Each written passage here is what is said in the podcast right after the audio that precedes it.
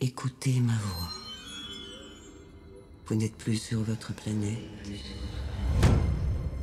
Vous êtes dans l'espace. Roxy, c'est quoi ça? Sors-moi. Si tu me sors de là, je ferai un habitat désir enfoui. Katagina Bouchovski. Vous la connaissez? Kate Bush. La milice l'avait ensablée. Mais ta fille s'est crue plus forte que la loi. Elle est persuadée d'être le bras vengeur d'After Blue. Pourquoi tu leur as dit que t'avais déterré Kate Bush? Pourquoi tu leur as dit? Elle ressemble à quoi, Kate Bush? Comment elle est vraiment? Rancunière.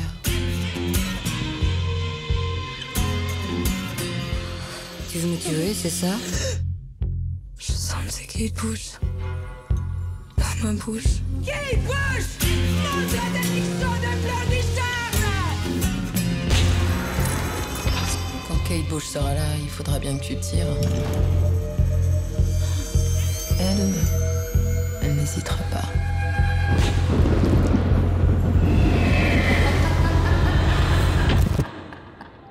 La Terre, elle était malade.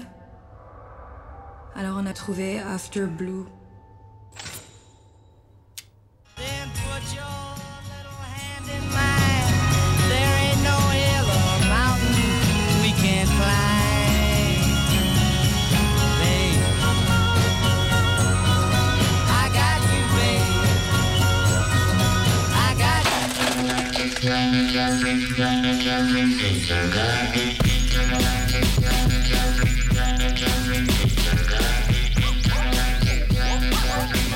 Et bonjour à toutes et à tous, vous êtes sur Radio Canu cent deux point deux, la, la plus rebelle, rebelle des radios, radio pour le cinquante-sixième congrès de futurologie, émission de science-fiction proposée par l'équipe de programmation du festival Les Intergalactiques. cinquante-six comme... Euh... Comme quoi? Comme euh, cinquante-six, Bernard, cinquante-six ans, sexe rasé, camionneur. Voilà. Voilà, c'est l'intro. Chers euh, auditeurs, chères auditrices, aujourd'hui nous allons parler d'un film que je n'ai pas vu, donc pour ça je fais l'intro. Mais après je vais laisser euh, déjà notre incroyable Nicolas Sébastien Landé, ami et programmateur. Ah oui, il faut que j'attende. Dans cet ordre euh, Oui, carrément dans cet ordre, oui, tout à fait. Et euh, toujours là. Toujours là, euh, avec euh, le peu que j'ai apporté, mais, mais je suis là. Bah en tout cas, tu as ton humour euh, fin et ta gentillesse évidente qui est toujours présente. Ouais, d'accord. Les deux semblent ironiques, mais c'est, c'est... mais ok. Mais en fait, on ne sait jamais si tu vas être surexcité ou tranquille pendant l'émission qui, qui bah, arrive. Écoute, on verra. Ça dépend. C'est la surprise. Bonjour les gens. N'hésitez pas à nous dire si vous avez aimé le film de Bertrand Mandico sur Twitter. Voilà, je fais partie des gens. gens. Oui, c'est vrai. Écrivez ça. Si vous l'avez vu. C'est ça. Et si vous le recommandez, parce qu'on va parler d'un film de... Attends, attends, on n'a pas dit qui était avec mais... nous, il n'y a, a pas que tous les deux. Non, non, c'est pas important, euh, elle n'est pas importante. Si, elle est importante. On oublie la personne la plus importante. Bertrand Mandico euh, ah, ce soir, euh, donc vous pouvez m'appeler Bertrand. Mais non, tu es plus importante. Je ne sais pas si j'ai le sexe rasé par contre. Ah bah écoute, euh, je laisserai Bertrand nous répondre sur Twitter. On n'est pas sur Twitch, on peut y aller, on peut, on peut, on aller, on peut, on peut dire gras, tout ce qu'on veut, voilà, il n'y a, a, a pas de restriction, on ne se fait pas bannir pendant trois jours. Bertrand, tu nous diras ça sur Twitter. Euh, eh ben oui, on a une personne chère à notre cœur ici. Oui, bah notre euh, habituée, la plus, euh, la plus habituée des habitués de oui. cette émission, qui est venue la plus souvent. Ami aussi. Ah oui, ben, à part si tu Dans pars de Lyon. Quoi? On aura une sévère discussion. Euh... Ça, ça, ce sera pour hors antenne. Hein. Eh ben, nous avons avec nous l'incroyable, érudite et sympathique Clara Sébastiao. C'est toi. C'était très beau cette variation sur mon nom de famille. Euh, et euh, on va donc, vous allez donc parler. Moi, après, je vais lâcher mon truc puis écrire des trucs sur, sur mon calepin d'un film qui s'appelle After Blue, d'une personne qui s'appelle Mandico. Je vois, c'est vraiment le mec qui sait pas trop ce qu'il dit. C'est genre, alors, euh, je lis la fiche Wikipédia. Hein. J'ai même pas pris mon ordinateur aujourd'hui pour dire que je fais aucun effort. Quoi. Euh, Tout à fait. Donc, euh, c'est ça. Et Sous donc, la... vous l'avez vu. Et il est sorti ce film ah, j'ai, j'ai quand même posé quelques questions d'intro. Vas-y, comme vas-y. Ça. Et Clara, est-ce que, toi qui travailles dans un cinéma, est-ce qu'il est sorti? Oui, toi qui sais tout. Il n'est pas encore au cinéma Le Zola parce qu'on ne le prend pas en sortie nationale. Euh, donc, selon le cinéma Le Zola, il n'est pas encore sorti.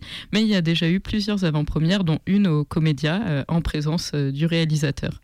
Donc, il a quand même été assez vu. Et nous, Nicolas, tous les deux, on l'a vu au Zola en prévisionnement euh, pour préparer euh, la sortie sortie euh, officielle et l'avant-première qu'on a faite aussi euh, en décembre, il me semble. Mais je l'ai pas vu au Zola, moi. Ah, tu n'étais pas là? Non. Mais qui était là alors? J'étais passé juste avant. Si tu te rappelles, j'étais passé juste avant. C'est pour ça que, que je t'ai en mémoire à ce moment-là, tout à fait. Non, je l'ai vu tu au, l'avais vu où, toi? Au, au Lausanne Underground Film Festival. Ah oui, et ça, oui. C'est la classe. Est-ce ouais, que tu veux revenir bien. un peu euh, sur cette séance? Sur cette séance, bah, écoute, euh, Bertrand Mandico n'était pas là. Euh, ils étaient en train, déjà sur le tournage de euh, leur prochain film. Euh, je ne sais pas s'il est fini d'être tourné, mais il me semble que oui. Hein. Il me semble ouais. que oui aussi. Euh, oui. Donc, euh, parce qu'il il enchaîne un peu les projets en ce moment. Et donc, il tournait Conan la Barbare. Euh, on pourra y revenir. Et euh, donc, euh, parce que c'est un habitué un peu du festival, Bertrand Mandico, donc du, du L U F. Et il a été chaque année, depuis, des, c'est ce que me disait Eric Peretti du, du festival, chaque année depuis de, plusieurs années, euh, depuis au moins dix ans, chaque année, il y a un Mandico. Donc, souvent un court-métrage. Et, euh, et il y a un ou deux ans, il y avait euh, le, le, son premier long, Les Garçons Sauvages. Et cette année, donc, il y avait encore un Mandico, mais il n'était pas en pré- présentiel puisqu'il euh, tournait. Euh, mais une très belle séance quand même. Hors compétition euh, Hors compétition, mm-hmm. tout à fait, oui. oui. Cette okay. fois, c'était hors compétition. Je, il me semble que c'était euh, le film, oui, c'est ça, que c'était le film d'ouverture du festival. Ok, voilà. Super, belle ouverture. Alors, beau festival où tu étais membre du jury court-métrage, c'est ça? euh, Ouais, ouais, tout à fait. Et, et j'ai pu voir plein de très cool petits courts-métrages. Et j'ai pu découvrir aussi le dernier long de Lucile Hadžihalilović. Oui, merci. Je ne sais pas trop si ça se dit comme ça, mais ouais. je trouve ça joli euh, de cette manière. Lucile Hadžihalilović, euh, donc euh, grande cinéaste aussi euh, de genre oui. euh, euh, français, qui euh, présentait son dernier film anglophone pour le coup et, euh, et qui m'a beaucoup plu. Mmh. Euh, pour le coup, et ça c'était en clôture et elle était là pour le présenter, c'était une belle séance aussi. Ah, plein de belles séances de toute façon. T'as fait un beau festival quoi. Voilà, génial. C'est un festival qu'on encourage à aller voir, je crois que toi aussi. Oui, euh, totalement, beaucoup. Euh, j'aime beaucoup euh, le L U F, donc le L U F euh, à Lausanne en Suisse, euh, qui est un festival de cinéma et de musique underground. Tout à fait, de, de grande qualité, euh, avec une ambiance euh, très particulière, euh, très agréable. On aime le L U F, on soutient le L U F. Grave, et en plus ils ont des concerts euh, totalement... Euh, toujours décalé, euh, dans le sens où euh, tu sais jamais trop ce que tu vas voir. En fait, t'as, toi, tu as la plaquette et tu dis « Ah tiens, du piano !» Sympa. Du coup, tu y vas et là, tu as un mec qui fait des, des, qui tape un peu sur les touches en faisant des cris. Pendant ce temps-là, et là, pendant ce temps-là fais... Nicolas mime le piano. Exactement. Très beau, très beau geste à l'antenne. Et, euh, et donc, c'est toujours comme ça. Là, tu dis « Ah tiens, du violon, c'est sympa !» Et là, c'est quelqu'un qui massacre le violon. Et je dis « massacrer » pas dans le sens où, euh, où je juge ça comme pourri, parce que moi, ça m'a plu. Mais euh, il faut rentrer dans le fait que c'est expérimental. Euh, ça va être c'est de, de la, la saturation, c'est de la fait. performance, mmh. de la saturation. Donc, faut, on rentre presque dans une espèce de transe. Faut accepter ça. Euh, donc, forcément, c'est d'un, au premier abord et d'un point de vue extérieur, ça peut faire très bizarre. Et donc, c'est toujours comme ça, toujours décalé. Euh, on se dit, euh, tiens, ça a l'air mignon, ça. C'est un... Non, ça va être forcément un peu inattendu, décalé. C'est la musique underground, c'est un peu tout le sel de, de ce qu'ils proposent. C'est pareil que les films, et ils font toujours de très très belles rétrospectives. Il euh, y avait la, la Christian Splitation avec Maxime mmh. Lachaud cette année-là. Il euh, y avait plein plein plein de choses trop cool. On a eu une rétrospective Isayasu Sato en présence du réalisateur aussi, pas cette année, mais à une mmh. édition précédente, donc oui. gros événement aussi. Euh, celle d'avant, même je crois, non ? Il me semble, ouais, ou celle ouais. d'encore avant, avec, avec le Covid, machin. Je, je me perds un peu dans les éditions des festivals. Effectivement. Euh, et donc, pareil, une très belle section de long métrage aussi en compétition d'habitude. Ouais. Euh, voilà, ils ont eu... Euh, l'année encore d'avant, ils avaient eu Plédurisme, mm-hmm. qui était très cool.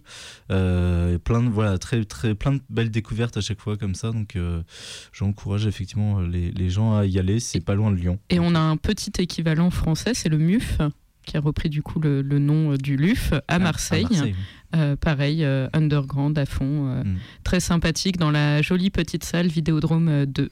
Vidéodrome qui accueille aussi, euh, il faut le dire, je fais la pub aux copains, euh, Cinéma Brut, le festival oui, Cinéma Brut, donc de cinéma autoproduit, euh, qui est très politique, euh, qui est très euh, mais c'était pas à Paris ça avant ? C'était à Paris avant, mmh. tout à fait. Euh, c'était géré par, euh, par euh, surtout de Parisiens euh, qui ont un peu laissé la main là, à Ludovic. Euh, je salue toute l'équipe, hein, du coup, euh, donc, les anciens comme les nouveaux.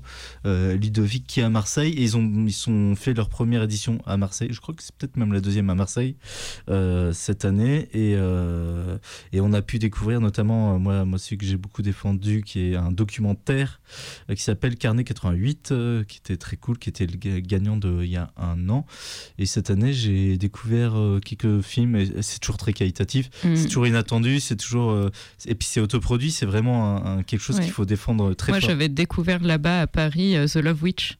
Ah bah, j'étais là, j'étais jury cette année. Eh ben, on était euh... dans la même salle, ouais. on ne se connaissait pas encore. Eh ben, c'est tout, tout à fait, ouais. Et The Love Witch, euh, j'étais jury. Et, et c'était grosse claque. Hein. Et c'était pas mal du mmh, tout. Mmh, c'était mmh. du féminisme un peu de droite.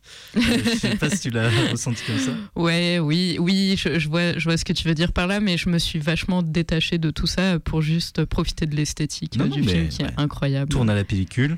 Ouais, euh, ouais, ouais, très, très, très décalé beau. Et on peut le découvrir mmh. sur, sur la plateforme euh, Outbuster Outbuster actuellement, tout à fait. Tu fais de la pub pour tous les copains ouais, hein, ouais, ouais, ouais, ouais, tout à fait, il faut hein, parce que c'est quand même des gens qui ouais, même Outbuster c'est pas des gens euh, qui roulent sur l'or, il euh, y a, y a... Un... C'est... Enfin, c'est important pour la culture tout ce ouais, qu'ils font, c'est, bah, c'est vraiment très très singulier euh, parmi euh, toutes les plateformes qui sont mmh. ultra euh, genrées, ultra spécifiques. Euh, là on est sur euh, du cinéma un peu décalé, euh, du cinéma qu'on aime et qu'on mmh. défend en fait au final euh, au travers de toutes nos inspirations. Euh, je pense que c'est intergalactique friendly, hein, on peut le dire mmh. comme ça, même si c'est pas du tout purement S F, mais c'est toujours un petit pas de côté par rapport au cinéma mainstream euh, Ouais, qu'on, ouais. peut, qu'on peut trouver sur toutes les plateformes actuellement. Oui, non, mais Outbuster, je conseille à fond. Moi, j'ai découvert euh, récemment Prince, euh, qui est un... qui est un film très social euh, des Pays-Bas, euh, qui est très très beau, et, euh, et aussi euh, Greener Grass. Ah J'sais super, pas, on l'a passé au Zola c'est l'été euh, dernier. Ouais. J'adore Greener Grass, il est vraiment excellent, c'est un long métrage... Euh, Euh, je sais pas comment décrire ça. Du... C'est de la satire sociale. Ouais, satire sociale. Ouais. C'est dans, vraiment en mode euh, banlieue américaine, euh, très très codifiée, euh, très très bourgeoise. Et là, c'est c'est un peu, euh, ça va, ça pousse le creepy euh, très loin et et, euh, et j'adore. Moi, j'aime beaucoup. Ouais, ouais, ouais. C'est une esthétique très particulière. Euh, apparemment, tous les films de ce réal sont dans dans la même veine, un peu euh, avec ce truc hyper lissé, mais qui cache des mmh. choses atroces. C'est du Lynch rigolo en fait quelque mmh. part dans l'interprétation de la société américaine, c'est, c'est vraiment très intéressant. Ouais. Ouais, vraiment à voir et un bon moment. Euh, voilà, on a fait la pub pour plein de gens. En tout cas, Cinéma Brut aussi à Marseille et le M U F, n'hésitez pas à y aller, à ça, ça vaut le coup. Oui. Et pour les Lyonnais, le, le L U F n'est pas du tout loin. Euh, je veux dire, Lausanne, la Suisse, c'est pas, ça reste quand même pas très très loin. Oui, ça, ça va, ça, c'est raisonnable. C'est à deux heures de route. Donc... faut juste s'y prendre bien à l'avance si vous voulez dormir sur place, mmh. mais, mais tout est faisable. Voilà, allez voir nos amis en Suisse. Et donc, Bertrand Mandico, grand habitué de chez eux, mais réalisateur français, est-ce que tu peux nous en dire un peu plus sur... Euh, je suis sûr t'as, que tu as bossé ça. D'où vient Mandico ? Peux-tu nous parler du parcours de, de ce, cet artiste et en quoi est-il singulier ? Euh, alors, c'est drôle parce que c'est vraiment la première émission ici que je prépare très très peu. Parce que euh, c'est un truc euh, un petit peu euh, viscéral pour moi. Mm-hmm. Et euh, pour être sincère avec les auditeurs, je préférais venir un peu euh, mais comme ça, de, de manière euh, tout à fait libre. Mais euh, il a été au Gobelin. En fait, il est de, de l'animation à la base. Et il est très, très inspiré euh, des courts-métrages d'animation de euh, Bor- Bor- Borowczyk. Ouais. Euh, Valériane Borowczyk. Ouais, Borowczyk. Mais je, ce, ce nom de famille, je suis toujours un peu portée à confusion parce qu'il me semble que dans l'un des courts-métrages de Mandico, euh, Elina Lovenson le prononce Borowczyk euh, et du coup j'ai longtemps cru que ça se prononçait comme ça, en fait apparemment c'est Borowczyk. Bref, euh, il est très très inspiré par son travail euh, d'animation, donc il se lance plutôt euh, là-dedans. Puis euh, après il va continuer avec euh, toujours sur le format court euh, des expérimentations autour du stop motion. On a beaucoup de références euh, au travail de Jan Švankmajer aussi, mmh, euh, oui, oui. qui a fait euh, Alice et Otesanek euh, et euh, si vous connaissez Sileni aussi, qui est incroyable. Euh, en fait pendant très très longtemps il va se cantonner au court métrage euh, et aussi à d'autres formes. Il a fait des petits livrets, euh, de la photo, du texte, des, des petites choses assez délicates avant de finir par se lancer avec son long métrage Les Garçons Sauvages, euh, et puis euh, à présent euh, After Blue. Euh, tout ça, ça a été aussi entrecoupé par euh, du gros travail sur euh, des clips Euh, il explore un peu toutes les formes artistiques, en fait. D'ailleurs, Conan la Barbare, à la base, devait être une pièce de théâtre.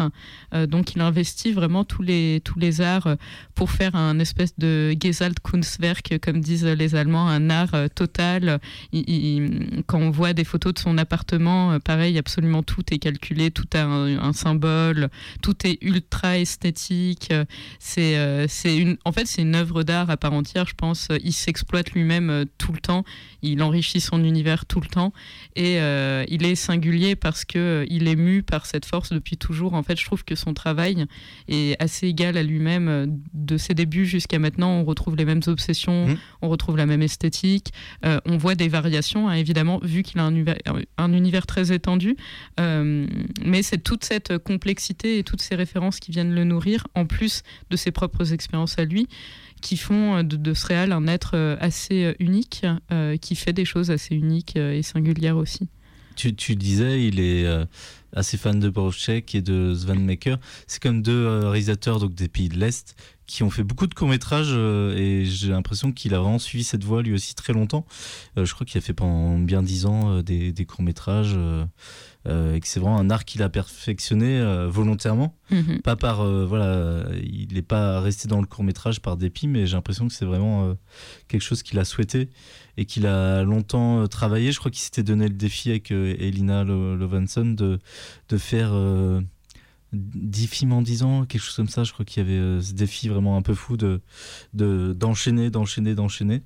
Euh, et donc, euh, est-ce que tu peux me parler un peu de Borowczyk, justement, et de, euh, est-ce que c'est un réalisateur qui te parle, toi, à la base? Donc, c'est une de ses grandes influences, ouais. euh, très citée dans son cinéma, ouais. effectivement. Euh, alors, avant, avant de, d'aller sur euh, Borowczyk, euh, je, je voulais m'arrêter sur ce que tu disais par rapport mmh, au court-métrage, ouais. comme quoi il a souhaité faire du court-métrage, et en fait je trouve que, enfin à mon sens, c'est vraiment euh, très très fin et très intelligent mmh. de faire ça, parce qu'on est à une ère où le court-métrage sert uniquement de tremplin et de promotion pour un potentiel long-métrage, tandis que normalement euh, le, le court-métrage est fait pour l'expérimentation, pour l'exploration, euh, pour, euh, pour la forme en fait, pour la matière. Euh, c'est, euh, c'est un vivier euh, incroyable, c'est vraiment une, une manne à exploiter euh, et qu'on exploite très mal aujourd'hui, et lui a su faire ça, a su embrasser ce format qui lui va très très bien, qui va très très bien aussi par exemple à d'autres réalisateurs comme Marie Losier aussi, euh, oui. qui, est, euh, qui a fait du long-métrage mais qui a fait beaucoup de courts, et c'est toujours du cours très très audacieux, très qualitatif, euh, très personnel aussi. En fait, c'est, c'est un peu... Euh C'est un peu comme si un auteur, euh, il écrivait une nouvelle pour euh, promouvoir euh, son futur roman, ça fonctionne pas, on peut pas étirer la nouvelle, en fait c'est, c'est un, un style en soi, c'est, c'est une manière de faire en soi. Là je pense que ça s'applique aussi euh, au cinéma. Euh, donc voilà, c'était mmh. ma parenthèse sur euh, pourquoi la forme du court-métrage qui persiste chez Mandico. Enfin, et après ce n'est, ce n'est que mon avis, non, hein, non, mais mais je pense qu'il y a un peu de ça. Tout le cinéma, même underground, est beaucoup dans cette, euh, cet amour du court. Euh, je Je pense aussi à Lydia B, à Lydia, mmh. euh, à, ouais, il y a plein de, d'artistes comme ça mmh. qui euh, qui font plein plein de courts métrages, enfin qui ont fait toute leur carrière même sur sur de courts métrages finalement, euh, ouais. et euh, et qui sont qui peut-être que aussi il euh, y avait cette économie de moyens aussi à une période, mais euh, mais ça, ça comme tu dis, c'est une recherche du style, ça ça me plaît beaucoup. Euh, ouais, carrément. Euh, effectivement. De nos jours, et on peut le dire parce qu'on voit beaucoup de courts métrages tous les deux. Oui. Euh, c'est euh, Bah, très, euh, on, il y a beaucoup de courts-métrages très bateaux et, euh, et qui ont abandonné tout, toute perspective de, d'expérimentation. Et il y a beaucoup de courts-métrages de plus en plus longs. Ouais. Euh, nous, pour la dernière édition du Festival du film ouais. court, du coup, on a reçu plus de deux mille courts-métrages. Et il y en avait bien un tiers qui faisait quarante-cinq minutes. Et en plus, pour pas raconter grand-chose. Oui, après, il y en avait des très beaux, hein, de quarante-cinq minutes. On en a sélectionné deux, il me semble, qui étaient vraiment magnifiques. Mais sinon, euh, voilà, ça, ça s'étire un peu inutilement, ça veut rien dire. Enfin, c'est pas une performance, quoi. On, on sent qu'on veut prouver quelque chose qui va au-delà de juste faire un film et prendre plaisir à faire le film. C'est quelque chose de très calculé et du coup très désagréable pour le spectateur. Mais il y a l'inverse aussi, du coup. Parce qu'il euh, y a le, vraiment, et je pense que Julien, euh, tu vois ce que je veux dire, il euh, y a les longs métrages qui auraient dû être des cours, et il y en a souvent. Oui, plein. Et, euh, et tu te dis, mais en fait, euh, je pense à un qui était produit par Soderbergh, qui était, euh, mais c'est un exemple parmi plein, euh, qu'on avait reçu et qui était euh, passé au, à l'Étrange Festival. Euh, mais en fait, il racontait pas grand-chose dedans. Euh, ça tenait très bien dans un, allez, vingt, vingt-cinq minutes. Et c'était dommage de, d'en faire un long qui avait pas plus de choses à raconter qu'un court-métrage. Mmh. Ça, ça arrive souvent. Et moi, mmh. dans le festival documentaire, ça arrive souvent mmh. aussi, parce que euh, des gens, des fois, les gens cherchent à étirer les choses. Alors, des fois, évidemment, il y a plein de longs qui arrivent, qui ont quelque chose à raconter, qui a besoin de, d'être étalé sur un, un long métrage, mais, mais il y a une espèce de tendance, j'ai l'impression, des fois, pour des auteurs, une facilité à se dire « Ah, mais en fait, on va en faire un long métrage, donc ils vont étirer leur histoire. » Et justement, pour ne pas faire le court-métrage, parce qu'ils ont déjà fait un ou deux courts-métrages et que, voilà, eux, ils veulent faire du long-métrage, c'est plus prestigieux, et cetera. Oui, ouais, ouais, totalement.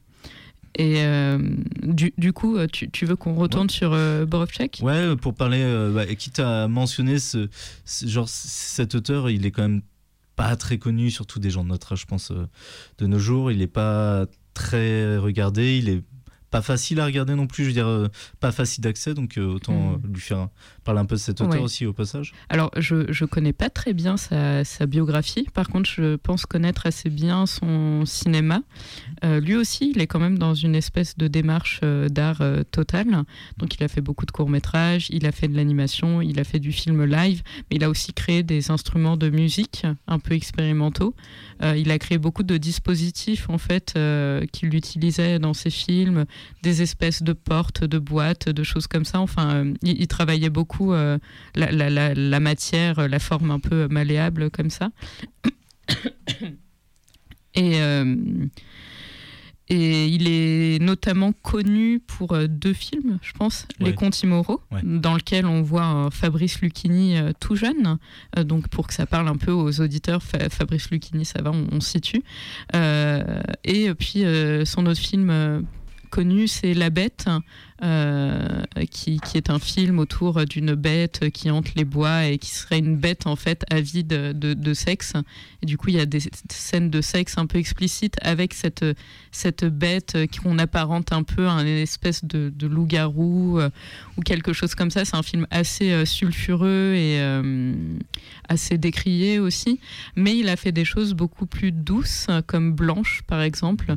Blanche qui est un vrai film de, de, de chevalier en fait, euh, avec des, des décors euh, très minimalistes mais somptueux, euh, toute une histoire euh, d'amour, de vengeance, enfin euh, quelque chose de beaucoup plus conventionnel mais avec un univers qui l'est moins. Euh, c'est quelqu'un aussi qui semble s'intéresser beaucoup au théâtre parce qu'on va énormément être sur euh, du, euh, du premier plan, en fait, mmh. tout sur un même plan, euh, des plans euh, fixes, des acteurs qui vont déclamer leurs textes, et parfois tout ça entrecoupé euh, de gros plans sur le visage, sur les yeux. Enfin, le rythme est vraiment très très particulier, mmh. et, euh, et, et ça donne un aspect un peu fantasmagorique euh, à, à toute sa filmographie, et euh, je pense que c'est ce qui a intéressé euh, Mandico, en fait, euh, c'est, euh, c'est, c'est tout cet à côté du cinéma conventionnel, toutes ces petites choses qui font la singularité de, de Borowczyk. Yeah, et je pense qu'il faut rajouter, euh, parce que c'est pas évident forcément, mais c'est du cinéma plutôt dit érotique. Ouais. Euh, son cinéma, on va, je pense qu'il est facilement classé dedans. Mais euh, les années quatre-vingts et c'est soixante-dix quatre-vingts, c'est vraiment la période où il a beaucoup réalisé. Mmh. Euh, il faut savoir que c'est une période où il y avait beaucoup de cinéma érotique, euh, notamment dans les années quatre-vingts et notamment très pauvre. Mmh. C'est-à-dire euh, très inintéressant, euh, avec des vieux acteurs un peu, euh, un peu connus à une période qui commence... Il y a beaucoup de vieux acteurs comme Helmut Berger qui ont fait du, de l'érotique à cette période, euh, parce que leur carrière était en perte de vitesse, et cetera. Il y avait beaucoup de films très pauvres niveau scénario, niveau euh, cinéma, et cetera. Mais... Du coup, cet auteur-là, il se distingue, je trouve il se distingue sur cette période, notamment justement parce que lui, c'est pas du tout, enfin, c'est pas grave de faire cinéma érotique et ça n'a rien de dégradant. Hein. Euh, mais euh, il apportait quelque chose de plus auteur dedans, mmh. voire intellectuel en fait, parce que c'est un cinéma plutôt intellectuel. Bah, c'est assez social ouais. et engagé. Quand on voit Goto, mmh. L'île d'amour, c'est quand même une énorme critique du fascisme. Mmh. Enfin, oui, oui, il a, il a, il a un vrai sous-texte. Il avait un peu, ouais. euh, euh, enfin, Tinto Brass, c'est pas le même non plus délire, mais euh, qui a un, un autre réalisateur, donc lui italien, qui faisait du cinéma érotique, mm-hmm. et qui, a, qui disait beaucoup de choses à côté euh, dans ce film. Et donc, euh, euh, Borowczyk, lui aussi, c'est une de ses particularités. Tu parlais de théâtre, c'est aussi les décors quand même, qui a un espèce de gros travail sur le sur le décor, je trouve, dans ces films en général. Euh, ouais, mais euh, un décor assez épuré, ouais, je trouve quand même, des lignes ouais. très euh, froides. Oui, voilà. Mm. C'est très théâtral, tout à fait. Alors que Mandico, à contrario, lui, il est dans l'opulence, dans le baroque, ça déborde de partout, mmh. chose qu'on va moins retrouver chez, chez Borowczyk, mais qui est suggérée quand même, notamment dans la manière dont il va présenter les corps. Il y a souvent des fluides, c'est moite, ça, ça déborde un peu aussi. Enfin, il, il donne des sensations plus que vraiment du visuel, c'est, c'est que du ressenti au travers de, d'une myriade de petites choses. C'est, c'est vraiment très subtil en fait. Et alors, euh, on peut parler, je ne sais pas quelle heure il est, je regarde, vingt-cinq six, mais on peut parler un peu de, de son premier long métrage et de ses courts métrages de Bertrand Mandico. Est-ce que euh, tu as un court métrage préféré de Bertrand Mandico ? euh, J'aime bien Notre-Dame des Hormones. Ah oui. Ouais, parce que euh, j'aime beaucoup, beaucoup euh, tout le dialogue qu'il a au travers de toute sa filmographie, mmh. euh, autour euh, de ce qu'on peut appeler la ménopause des actrices, qui passé trente ans, en fait, euh, sont sur le déclin et vont plus être sollicitées de la même manière. Le, leur, euh, leur, leur vie professionnelle change, en fait, à cause de leur âge. C'est un phénomène qu'on rencontre un peu moins chez les acteurs quand même, pour plein de raisons dont on ne va pas débattre aujourd'hui parce que ça pourrait être très très long. Euh, mais Notre-Dame des Hormones, c'est tout à fait ça. C'est deux femmes euh, qui, qui ne sont plus dans leur prime jeunesse euh, et qui s'explorent un peu euh, comme ça, avec un, une espèce de, de machine à sexe hyper organique. C'est... Euh, Un, un espèce de, de petit animal dont elles se servent pour leur plaisir. Il y a quelque chose de très lancinant dedans, et puis les couleurs qu'on retrouve chez Mandico, donc les camélieux de violet, de rose, de bleu, de noir, enfin c'est, c'est, c'est très charmant. C'est somptueux niveau image, ça ressemble mmh. souvent à rien qu'on ait déjà vu. Ou à euh... un peu plein de choses qu'on a déjà vues. Ou à plein de choses, ah oui je vois ce que tu veux dire. Et, et, euh, et euh, avec on retrouve peut-être ce côté-là aussi, euh, tu disais, euh, chez Borowczyk, euh, eh ben, ce côté décor théâtral. C'est-à-dire, euh, les décors euh, chez Mandico ne font pas forcément réalistes. Ça fait studio, quoi. Euh, ça fait studio, ouais. mais, euh, mais on, enfin, ça nous empêche pas de, ça empêche pas l'immersion. Mais oui, il y a ce côté un peu décor euh, de carton-pâte, mm. euh, mais très beau, mais p- pas coup, cheap, quoi. Ouais, mais du coup, que je comparerais plutôt à Jim Henson. Mmh. Ok, oui, oui, carrément, ouais, ouais totalement. C'est une bonne... on, est, on est complètement là-dedans, ouais. Encore plus dans After Blue. Oui, oui. Mais oui, oui, c'est plus. Euh, ouais, il est hyper loin ouais. du théâtre, euh, Mandico, je trouve, sauf dans la manière de déclamer les textes mmh. et dans le dialogue. Là, il s'en rapproche, mais dans le décor, c'est du Jim Henson à fond, quoi. C'est du Jim Henson, ouais, ouais, c'est vrai que ça. ça se euh, Jim Henson, euh... pour situer Dark Crystal. Dark Crystal, Labyrinthe. Voilà, euh, voilà. ça voilà. situe bien, à mon avis. Mmh. J'espère que vous aurez la référence, sinon vous pourrez aller chercher, c'est très très beau. Et sinon, il fallait venir à la, au Ciné Mystère de, de, il y a quelques semaines ou mois. Celui de décembre, effectivement. De décembre. On l'avait diffusé, c'était cool. Et p- pas mal de gens ne l'avaient pas vu, oui, euh, pour le coup. Tout à fait. Ça, euh, Et ouais. des gens de notre âge plutôt ah, J'en ai ouais. pas un souvenir extrêmement précis, mais. Euh, Non, il y avait beaucoup de jeunes. Il y avait mmh. beaucoup de. Ouais, ouais, ça a été publié sur Lyon, City Crunch, et cetera. Donc, on avait ah. pas mal de, de gens qui, qui venaient découvrir le concept et des, mais, et des jeunes qui ont été assez décontenancés par, par l'objet. C'était pas sur Netflix aussi. Enfin, quoi qu'il y a la série sur Netflix. Il y a la série sur Netflix. Non, non, c'est, euh, non, non, c'est juste. Bah, vu qu'ils savent pas ce qu'ils vont regarder, qu'ils tombent là-dessus, faut. Voilà. Mais non, mais ça, les gens étaient contents en général, hein, mais c'est vrai que décontenancés. Bah, t- très bien, très bien. Faut, faut, les gens qui m'écoutent, il faut que vous voyez des films qui vous dérangent. Il faut que faut vous secouer un peu dans l'art. Faut pas toujours. Moi aussi j'aime bien regarder une petite série qui fait plaisir, un petit Cobra Kai. Mais des ah. fois faut regarder un truc qui nous gêne, qui nous dérange. C'est fait pour ça un peu le cinéma. C'est pas c'est juste pour que nous Cobra Kai n'est pas très dérangeant. Et si si les gens en fait, si on a le Twitter, mais tu sais ce que j'ai découvert via la nouvelle. J'en profite. Hein, petite parenthèse technique ouais. de Radio Canu. J'ai découvert ça via le, la fiche technique qu'on m'a envoyée en tant qu'organisateur d'émission. C'est qu'il y a un téléphone qui est là. Oh. Et les gens, ils peuvent appeler, et si je, oh. si je monte ça, on peut entendre les gens en l'antenne et parler avec eux. Oh mon Dieu, il faut qu'on fasse ça. Alors je sais pas, il faut appuyer qu'on reçoive, faut que je regarde ça, mais si vous appelez au zéro quatre soixante-dix-huit trente-neuf dix-huit quinze, euh, bah on, je sais pas, on peut prendre ah, votre appel. Pu, oh là pu, là, euh, parce super. que je connais Elina Lovenson, on aurait pu euh, se faire un call et tout en pleine ben, émission. On va pouvoir faire ça mais maintenant dans le futur ouais. en fait. On va pouvoir okay. euh, faire venir des stars, même Clara quand elle sera au loin, parfois on acceptera son appel, sinon on lui raccrochera au nez. Mais rien n'est fait encore, rien n'est ah, fait. Ça, ouais. eh ben, Euh, on va essayer d'en profiter sur les prochains thèmes. Non, euh, mais il ouais, ouais. faudra faire deux, trois tests techniques. Mais non, non, c'est pas compliqué. Il y a le téléphone est là et j'ai le bouton tel qui me permet de, de faire parler les êtres humains. Donc on peut recevoir des, des coups de fil de qui on veut, qui on veut. C'est parfait. Incroyable. Cette, cette ouverture d'un coup d'univers qui se passe. C'est clair. Wow. Vraiment, on aurait pu en profiter à plusieurs occasions, je crois. Bah, ah, de rien que là. Non, mais c'est maintenant, c'est bien. On, ouais. euh, on évolue, tu vois, chaque chose. Le changement, c'est maintenant. C'est ça, un petit dire. pas un peu, après ouais. un petit pas, tu vois. D'abord, on apprend à faire une émission, après, on apprend à la faire en mode ouais, bon, bon on l'a fait, on est content, et maintenant, on peut, on peut avoir des coups de fil. C'est une évolution. Bientôt, on va se commander des Uber Eats. ouais, mais si vous voulez nous envoyer des Uber Eats, euh, n'hésitez voilà. pas, hein, vous mais avez si... l'adresse de Radio Canu. Si Alors, Nicolas est très compliqué niveau si... bouffe, hein, par contre. Oui. Ah oui, c'est vrai, c'est l'enfer. Faut, y, tu peux manger des champignons, c'est ça concrètement? Non, faut pas de champignons. C'est pas de champignons, c'est ça, ouais. C'est plus de ça. Pas de fruits de mer, non, mais on va pas tout lister. il, peut, il peut rien bouffer. Euh, mais en tout cas, si vous êtes sur le podcast, et cetera, n'appelez pas, parce que ce sera sûrement une autre émission, ils comprendront pas. Donc, voilà. oui, c'est clair. mais de toute façon, ils ont pas de notre numéro. Jal's out.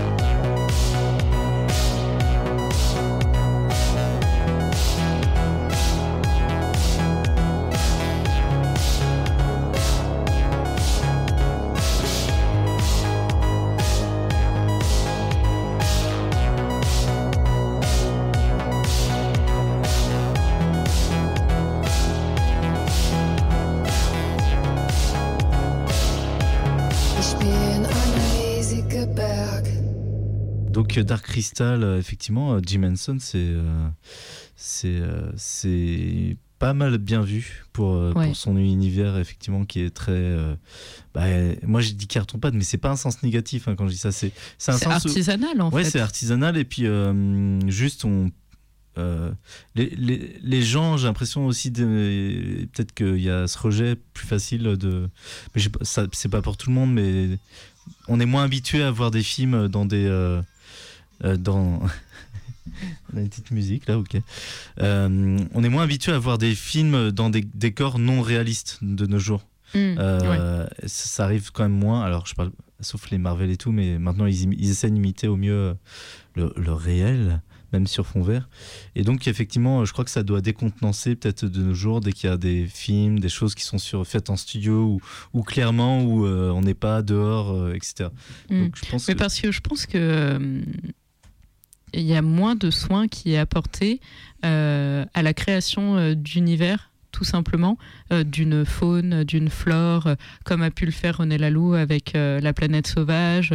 C'est moins centré euh, là-dessus, mmh. en fait, euh, sur l'environnement qui devient réellement un, un personnage, en fait. Euh, dans Les Garçons Sauvages, ça, ça a été vraiment beaucoup travaillé. Dans After Blue aussi, on a des, des plantes avec des poils, on a des plantes qui suent, mmh. euh, qui suintent. On a en fait, la, la nature s'exprime au même titre que les, les êtres, et du coup, il faut absolument réinventer toute cette nature. Dans le cas de Mandico, lui donner quelque chose de très très organique et très sensuel, euh, et ça on le fait moins parce qu'on donne moins de sens à l'environnement, je trouve, euh, des, des personnages.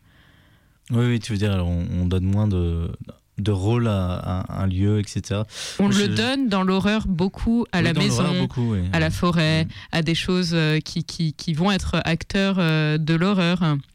Mais euh, je trouve qu'il y a peu, en effet, de, de créativité, en tout cas au point euh, qu'atteint Mandico euh, dans, dans le reste du cinéma euh, contemporain en termes d'utilisation des décors. Il y a peu de genre aussi en France, euh, mine de rien, parce que c'est mal financé, voire pas, euh, parce qu'on euh, a pris des voies euh, différentes euh, dans notre façon d'aborder le, le cinéma, et cetera.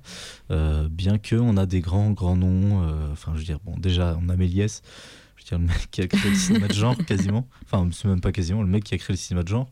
Euh, on a, euh, en France, on a eu des, plus récemment... Bah, on parle de décors, Caro et Jeunet, quand même, on aime ou pas, mais... Euh, oui, il y a un vrai travail. Euh, mine ouais. de rien, ils ont, fait mmh. des, ils ont mis la main à la pâte pour créer des univers... Euh, Euh, dans des Catéson et la Cité des Enfants Perdus, des, des vrais univers euh, voilà, y, y, très très travaillés, et cetera. Euh, Mandico, effectivement, le fait. Euh, je suis en train de, d'un peu penser à des cinéastes qui font ça de nos jours, et c'est, c'est vrai que c'est un peu plus difficile. Euh, Mandico a vraiment cette place, pris cette place qui n'existait presque plus de... Euh, j'arrive, je, je, je vais faire vraiment créer des décors, euh, développer un imaginaire.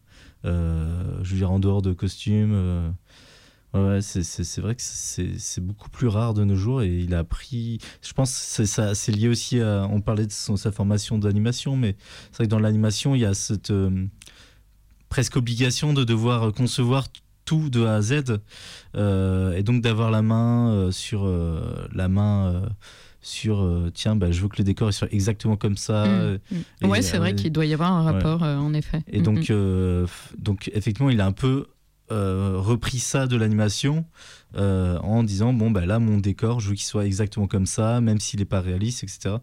Donc euh, mais c'est vrai que ouais c'est peut-être un des seuls à, à le faire aujourd'hui, euh, déjà un cinéma de genre un peu euh, ouais euh, je sais pas comment décrire, comment tu décrirais son cinéma à Mandico, parce que de genre ça c'est, c'est vite euh, flou et vague, euh, parce qu'il y a aussi donc ce côté intellectuel que je donnais chez Borowczyk, il, il est plutôt évident aussi chez Mandico, euh, fantasmagorique aussi, mmh. euh, on peut le décrire de pas mal de façons, euh, euh, je pense que le, le meilleur moyen de découvrir son, de savoir ce dont mais c'est onirique parle, c'est en fait, fait ça participe du rêve, mmh. euh, et c'est aussi très viscéral en fait, c'est, enfin c'est c'est un rapport au corps assez constant, mais un corps qu'on va déformer, réinventer, ouvrir, fermer, un corps hyper vivant en fait, euh, et, et je trouve ça du coup assez beau comme comme dualité. Mmh. Un truc hyper onirique, hyper détaché de tout, hyper flottant, et euh, cet autre rapport euh, à quelque chose de beaucoup plus terre à terre, de beaucoup plus euh, palpable. Je trouve qu'il est vraiment dans cet entre-deux là. Et après, il faut le dire quand même, et c'est pas péjoratif, hein, moi c'est ce qui me plaît dans le cinéma de Mandico, c'est que c'est surtout du cinéma de référence en fait. Ah bah oui, c'est vrai qu'il y a... et, et ça peut, ça peut vraiment déplaire, notamment pour les personnes qui n'ont pas aucune référence, je pense qu'elles n'accèdent pas du tout au même niveau de lecture de ces films, et ça peut laisser une sensation assez désagréable, presque une sensation d'élitisme de ah, sa part. Ouais. Ouais, bah, j'ai... y a déjà des ouais. personnes qui m'en ont parlé en de ces termes, mais qui avaient l'air assez sincères dans leur démarche. Euh, moi, en tout cas, je, je, je comprends que ça puisse être, pressant, euh, être ressenti comme ça, mais j'aime beaucoup parce que il, dans ses films, il parle des films que j'aime, en plus de faire ses films à lui, et c'est un truc un peu euh, total et absolu, euh, d'une capsule cinéphilique euh, qui, qui manie, enfin, il la manie avec brio, hein, euh, mais c'est un cinéma de référence, avant toute chose. Ouais, mais de référence que personne n'a quasiment, enfin, je, je, vraiment, il y a, faut qu'on se rende compte aussi qu'en tant que cinéphile, sur ce genre de, de films, de références, d'auteurs qu'on cite depuis tout à l'heure, euh, bah, la plupart, beaucoup de gens en tout cas, et d'autant plus de notre âge, l'ont de moins en moins, euh, sauf euh, les plus euh, les plus aventureux. Mais d'où euh, le côté un peu euh, élitiste, ouais, entre guillemets, ouais. Parce que tu vois, je, je fais partie de ces gens qui connaissent ces références sans vouloir me vanter du tout, hein. Oui, c'est non, juste ça. Sûr, je suis profondément marquée par son cinéma parce que j'ai eu l'impression qu'il s'adressait à moi directement, parce qu'il parle exclusivement des choses que je connais et on est peu à les connaître.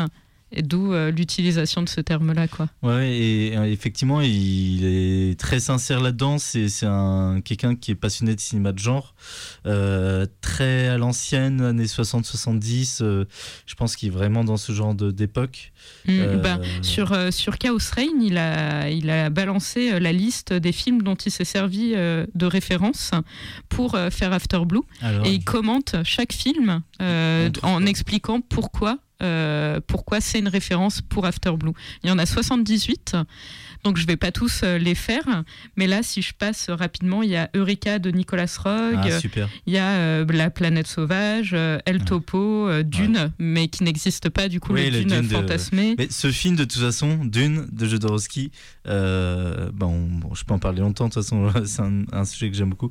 Euh, c'est un film qui a énormément influencé euh, beaucoup d'auteurs, oui, ouais, ouais, et c'est un, presque un des films les plus influent des années euh, soixante-dix, qui mais qui n'existe pas. Juste, mmh, voilà. Mmh, et ouais. Encore une preuve, voilà. Bah ouais, il, a, il est là-dedans. Ben, euh, After Blue, euh, si vous allez le voir, et je vous encourage gra- grandement à le faire, euh, c'est aussi un western, en fait. Ah oui, oui. Donc dans les westerns, il y a Le Grand Silence, il y a Il était mmh. une fois dans l'Ouest. Dans le côté psychédélique, on a Salomé de Carmelo Bene, qui est absolument magnifique.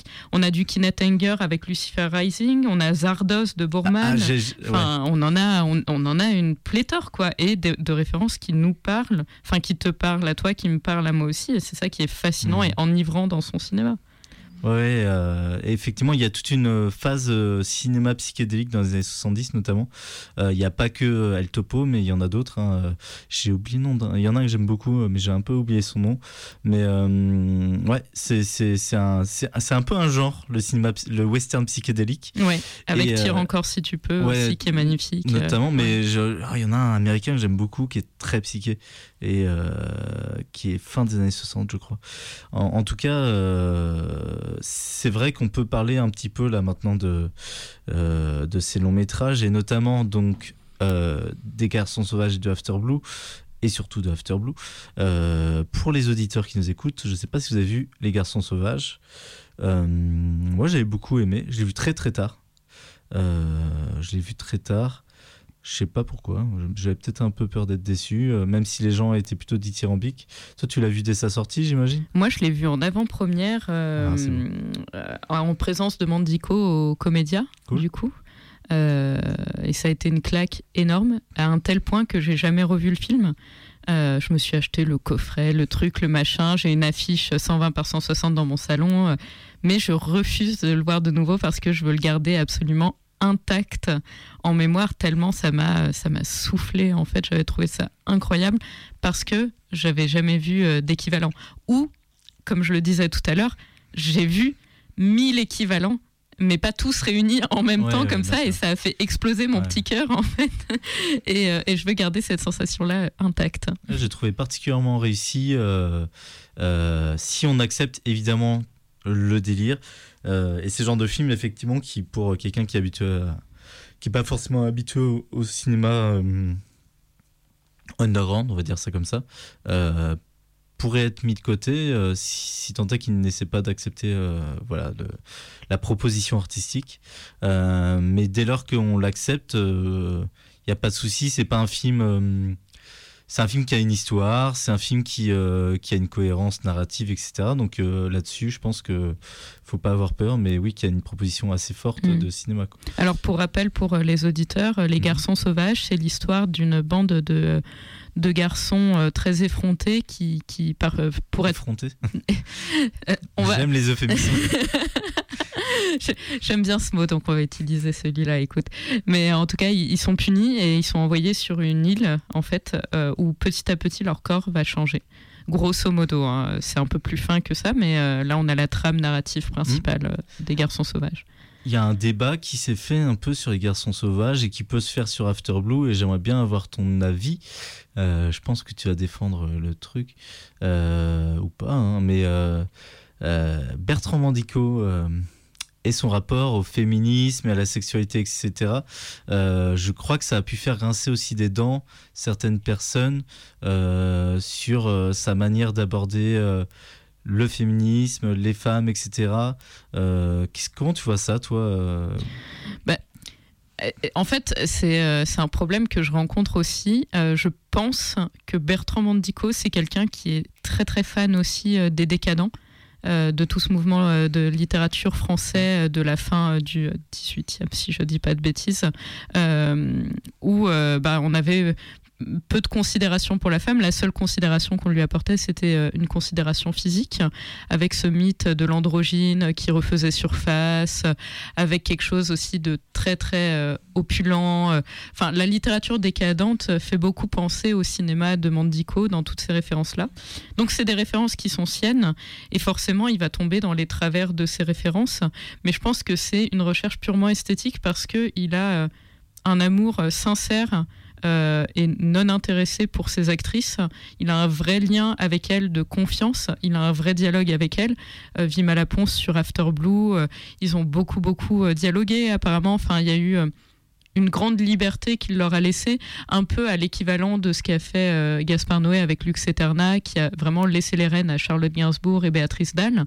Là, dans After Blue, moi ce que je ressens en tout cas quand je vois euh, le film, c'est euh, Elina Lovenson, euh, Le, le, comment elle s'appelle euh, l'actrice principale ah qui oui, joue Roxy, euh, Stacy Mar... Non, non, c'est non. pas... Euh, mais je vois très très oui, bien... Euh, Désolée pour elle, j'ai, j'ai oublié euh, ouais, un ouais. instant son prénom. Donc elle et euh, Vimala Pons ont les rênes aussi du film. On, on sent qu'elles ont vraiment toute leur place, mais c'est empreint euh, d'une esthétique très décadente qui est... Euh, à l'opposé du féminisme actuel. Par contre, je pense qu'il a vraiment des considérations pour ce mouvement, qu'il essaye vraiment, entre guillemets, de faire de son mieux, d'être un bon allié là-dedans, euh, mais avec un, forcément un certain male gaze, parce que euh, il est empreint de tout ça, de toutes ces références-là. Oui, je trouve c'est qu'en un fait, c'est qui, euh, voilà, c'est ça, c'est ça. Mais qui réfléchit sur le genre, notamment dans Les Garçons Sauvages. Bah, complètement, il s'interroge. Et ça, c'est constamment là-dessus, et surtout il s'interroge constamment sur la sexualité, euh, donc forcément qui va re- représenter des femmes sexuelles, charnelles, sensuelles, euh, mais pour mieux euh, déconstruire tout ça. Enfin, c'est une sexualité qui n'est pas du tout normée, euh, c'est une sexualité qu'une fois de plus, euh, je le dis encore parce que c'est ce qui est vraiment emprunt euh, dans son cinéma, c'est, c'est une sexualité qui déborde. Tu vois, il y, y a des poils, il y a des fibres, il y a, y a des fluides. Euh, c'est pas du tout ce qu'on va voir dans le porno actuel où euh, c'est tout lisse de partout, il euh, n'y a rien euh, qui dépasse. Là, c'est... Enfin, euh, je pense qu'il considère le corps comme un ouais. corps, pas forcément comme... Euh, pas le corps d'une femme ou le corps d'un homme, juste comme un, un corps euh, vivant. Euh, et, et c'est ça qu'il va chercher à exprimer. Euh. Oui, il y a de la transformation physique, il y a de... Enfin... Mm. Euh, Tout le... C'est quelqu'un qui ouais. efface les frontières en fait. Mmh. Donc euh, moi je pense que ce débat, c'est pas c'est pas que c'est un non-lieu, parce que c'est bien d'en parler. Je comprends que ça interroge des personnes, mais euh, je pense que c'est pas un débat qui devrait tourner vers lui en tout cas, parce qu'il oui. est trop loin des euh, des préoccupations actuelles et des considérations euh, actuelles, normées, contemporaines, tu vois. Mais c'est c'est pour ça que son cinéma est intéressant, parce que hum, il fait se poser ces questions. En fait, finalement, mmh. toi, euh, sur le genre, sur le féminisme, enfin, c'est, c'est presque des choses qui viennent en tête en regardant le film, mais on ne sait pas trop pourquoi, vraiment, et on voit. C'est pas comme s'il nous disait, il avait un message clair là-dessus où il disait oui. Ça...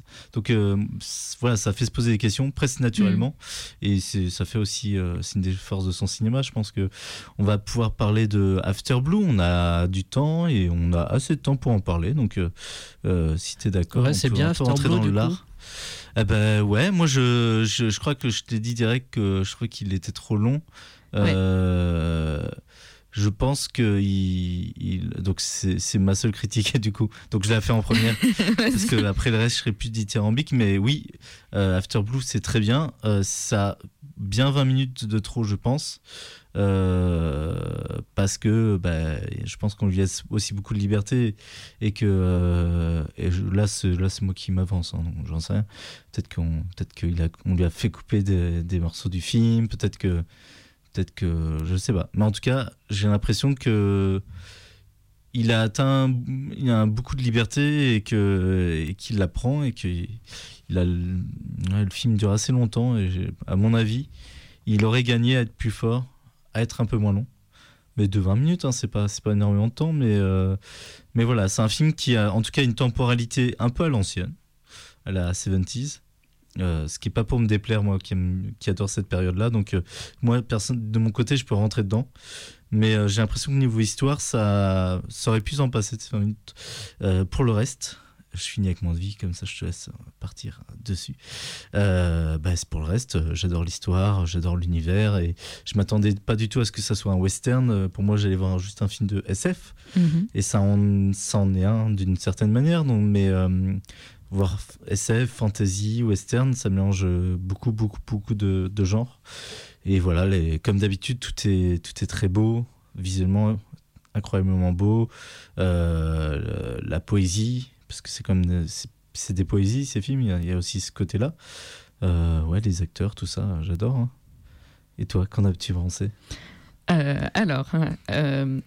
D- déjà, j'étais en train de me dire aussi en t'écoutant, euh, je sais pas toi, mais moi ça me met toujours légèrement mal à l'aise de parler d'un réalisateur euh, vivant, francophone, qui euh, potentiellement du coup euh, peut totalement dire euh, bah non mais c'est n'importe quoi ce que vous racontez là. Et du coup voilà, en fait euh, pour rappel, ce qu'on exprime ici c'est, c'est juste notre propre ressenti par rapport à l'œuvre et par rapport à l'artiste. Euh, du coup maintenant que les choses sont éclaircies de ce côté-là et que je me protège comme ça. Non mais après euh, les Français veulent des réponses, alors Clara. Non mais les, les, on euh... a Bertrand Mandico au téléphone. Il appelle zéro quatre soixante-dix-huit trente-neuf dix-huit quinze, il arrive dans cinq minutes. Mais vraiment, après, euh, regarde, je crois que c'est en fac de littérature, tout ça, ils seraient les premiers à dire euh, l'auteur n'est pas le... n'est pas forcément toujours le plus légitime à parler de son film. Alors, oui, mais là, on parle ça, d'intention aussi, oui, oui. Quand même. Moi, en tout cas, c'est ce dont je vais parler euh, là, maintenant. C'est de ce dont tu vas parler, ouais, d'accord. Ouais, ouais, oui, oui, parce qu'effectivement... Euh, en, en fait, euh, je le trouve un peu trop long aussi, euh, mais parce qu'il euh, y a un problème de rythme. Je pense qu'avant de faire After Blue, il a fait beaucoup de clips et... Euh, on part sur un film clipesque. C'est la mmh, première c'est chose qui m'a marquée. Dans le mixage son, la présence du, du, de, de la musique est vraiment plus forte, ouais, euh, qu'avant. Euh, et euh, on est sous la forme de clips, vraiment de scénettes comme ça, qui correspondent au rythme de la musique. Puis ça s'arrête, puis on passe à autre chose, et cetera. Donc euh, je trouve, en tout cas, au début, toute la partie du début, les quarante premières minutes, je pense, je les ai trouvées un peu longues à cause de ça, à cause de ce rythme que j'arrivais pas à trouver du tout. Euh, je savais pas trop où on voulait m'emmener. Ouais, d'habitude, ça me dérange pas. Mais là, je... Je, je sentais que j'arrivais pas à raccrocher les wagons, en fait. Et euh, je trouve que ça se met vraiment en place après ces quarante premières minutes, euh, notamment, vous le verrez sans vous spoiler, euh, mais notamment avec l'apparition du personnage de Vimala Pons. Une fois que ce personnage est vraiment bien en place et que plein de choses vont graviter autour, là, ça y est, c'est parti, c'est lancé. Et en effet, euh, les actrices sont incroyables, les décors sont magnifiques, les costumes sont magnifiques, euh, les dialogues sont pas fous, mais euh, c'était déjà une faiblesse ailleurs et c'est pas si grave, en fait. Moi ça m'a pas gênée, en tout cas dans le visionnage, parce que en fait on est tellement pris par tout plein d'autres sons, par un environnement sonore hyper travaillé, par la musique, par le visuel, que les dialogues ça sert vraiment juste de support à, à l'avancée du scénario, mais ils sont pas si euh, si importants que ça, je pense. C'est littéraire, moi je dirais. Les... Enfin, toi, c'est ça fait jamais. C'est toujours très. Euh, c'est très théâtral, théâtral. Voilà, ouais, voilà. Ouais. Mais euh, mais je, enfin, je, ça me dérange pas, hein, le l'acting un peu théâtral, les dialogues un peu théâtraux, mais là, dans dans ce cas-là, je trouve que ça collait pas non plus hyper bien, que ça dénotait peut-être un peu avec toute tout le reste de l'atmosphère, mais ce qui en soi est pas si gênant que ça. Enfin, c'est, c'est pas c'est pas vraiment un reproche, c'est une observation. Euh... Mais sinon, ouais, les, les décors sont vraiment très très beaux. Moi, c'est ça qui m'a scotché. Euh, un travail sur les lumières incroyable. Ce qui est fou aussi, c'est qu'apparemment, il n'y a pas, il y a pas d'effets spéciaux euh, numériques. En fait, c'est tout fait à même les, le, enfin, c'est, c'est, c'est tout fait des, des effets de superposition de machin vraiment à l'ancienne, quoi. C'est, c'est du cinéma artisanal comme on l'aime. Mmh. On sent, on sent la main euh, du réalisateur derrière tout. Euh, tout est palpable en fait, et ça c'est vraiment très très agréable parce que du coup le fond et la forme sont hyper raccords tout le temps. De quoi ça parle alors, After Blue ? Euh, c'est l'histoire de Roxy, euh, qui est une, une jeune femme, on suppose du coup que c'est une femme. Euh, d'ailleurs non, c'est même pas on suppose, c'est une femme parce que du coup il n'y a plus que des femmes sur euh, mmh. la planète qui est habitée, qui n'est plus la Terre, qui est une autre planète. Les hommes en fait sont tous morts mangés par leurs poils qui leur poussaient de l'intérieur, et cetera. Euh, et Roxy va trouver enterrée dans le sable une autre femme qui s'avère être une femme très très dangereuse et euh, aux côtés de sa mère, en l'occurrence Elina Lovenson, elle va devoir partir à la recherche de cette fugitive pour l'empêcher de répandre le mal. Voilà. Alors Elina Lovenson, elle a une beaucoup plus grande place dans ce film-là que dans le précédent. Ouais. Euh, moi j'aime beaucoup, je l'ai interviewée sur, sur mon émission Twitch.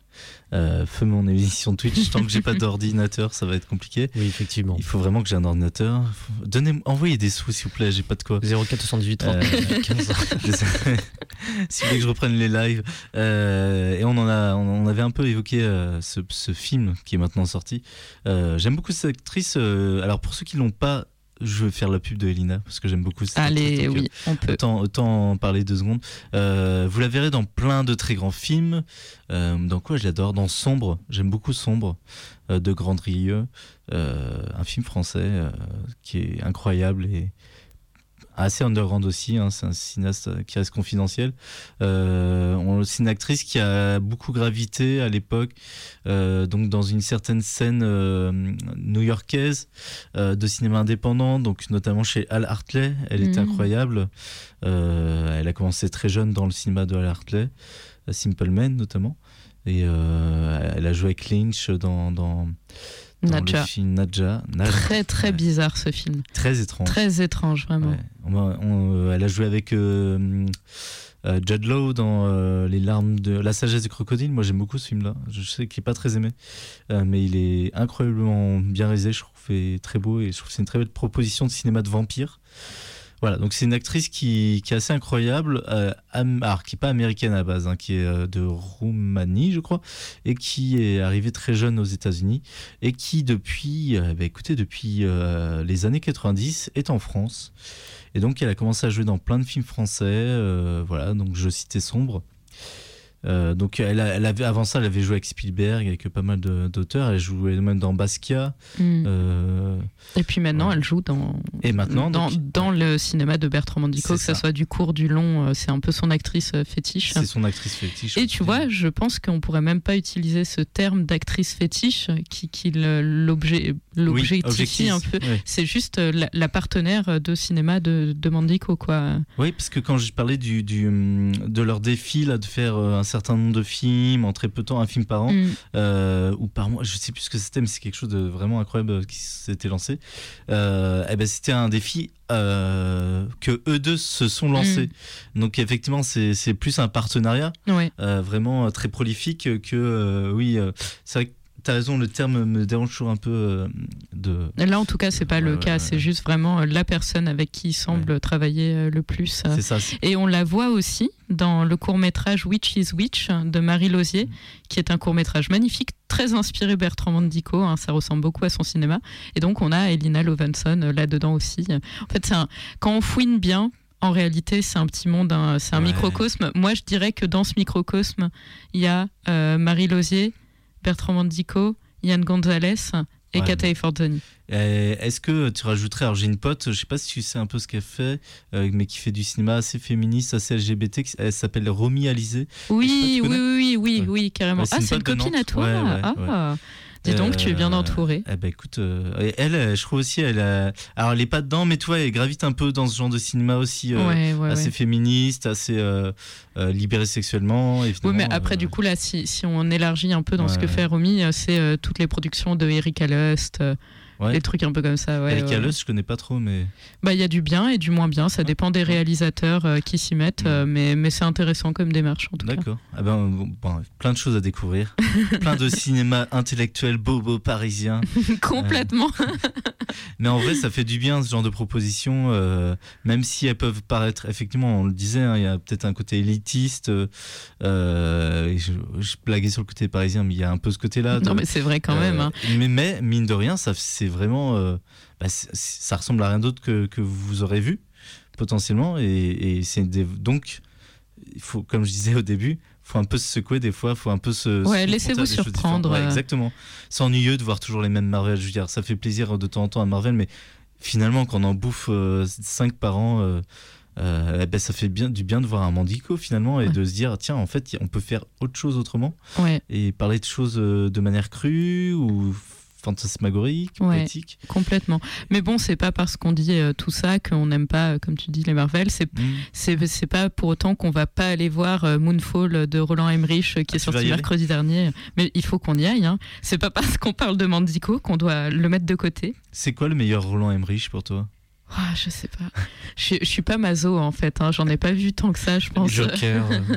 Joker, absolument. J'aime plus tous les titres en tête en fait. Euh, bah moi, c'est peut-être Independence Day. Parce Independence que je kiffais, Day, bah oui. J'ai oui. vu au cinéma quand j'étais petit. Voilà. Non, ça doit être ça, ouais, je pense. Il voilà. y a Jeff Goldblum. Là-dessus. Voilà, bah, oui. voilà, voilà. C'est bon. Je pense oui, il, il a ce côté un peu suranné, un peu encore tout le monde. Le monde est encore un peu joyeux, même quand c'est la fin du monde, donc c'est c'est encore pop. Euh... C'était encore pop. C'était ouais. encore pop. Et bah c'est super parce que de Bertrand Mandico à Roland Emmerich. Il n'y a qu'un pas, et c'est sur Les Intergalactiques.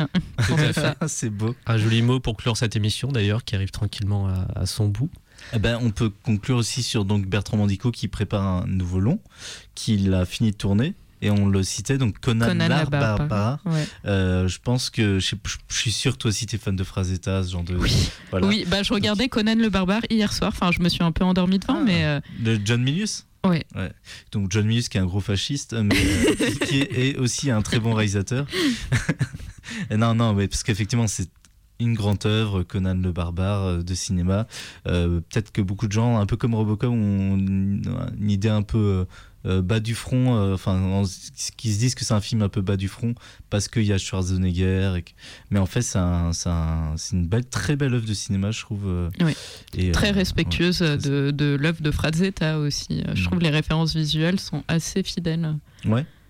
Ouais, tu l'as regardé avec cet œil-là un peu euh... Ah, complètement, ouais. complètement. Euh, Frazetta fond les ballons, euh, mmh. ouais, ouais. Ah bah, très bien, bah, c'est parfait pour clore cette émission, puisqu'on a notre Delphine, notre amie de le hip-hop, c'est ma pote, qui arrive juste derrière, donc qui, qui va s'installer. Ah oui, les cinquante-neuf, eh bah, tout à fait. Merci. Euh, et ben, bah, merci Clara, merci, merci Mirko à vous. pour merci. de nous parler de Mandico et donc de After Blue qui sort donc en salle là maintenant. Ouais. Ouais. Ouais, ouais. Il est au cinéma déjà ou c'est mercredi ? C'est... Bientôt. Mer- non, ouais, c'est mercredi. Il me semble qu'il c'est est daté mercredi. Au seize. Et donc, euh, vous savez quoi faire. Trouvez votre salle indépendante pour aller découvrir ce Allez film, au Zola. tout simplement. Allez au Zola, tant Allez. qu'il est encore temps. C'est l'heure de se dire au revoir. Euh, on au vous revoir. souhaite une belle soirée. Vous pouvez retrouver toute la, toutes les infos des Intergalactiques sur Google ou que le, votre moteur de recherche préféré pour toute notre actualité. Et vous êtes sur Radio Canu, cent deux virgule deux, la, la plus rebelle, rebelle des, des radios. radios.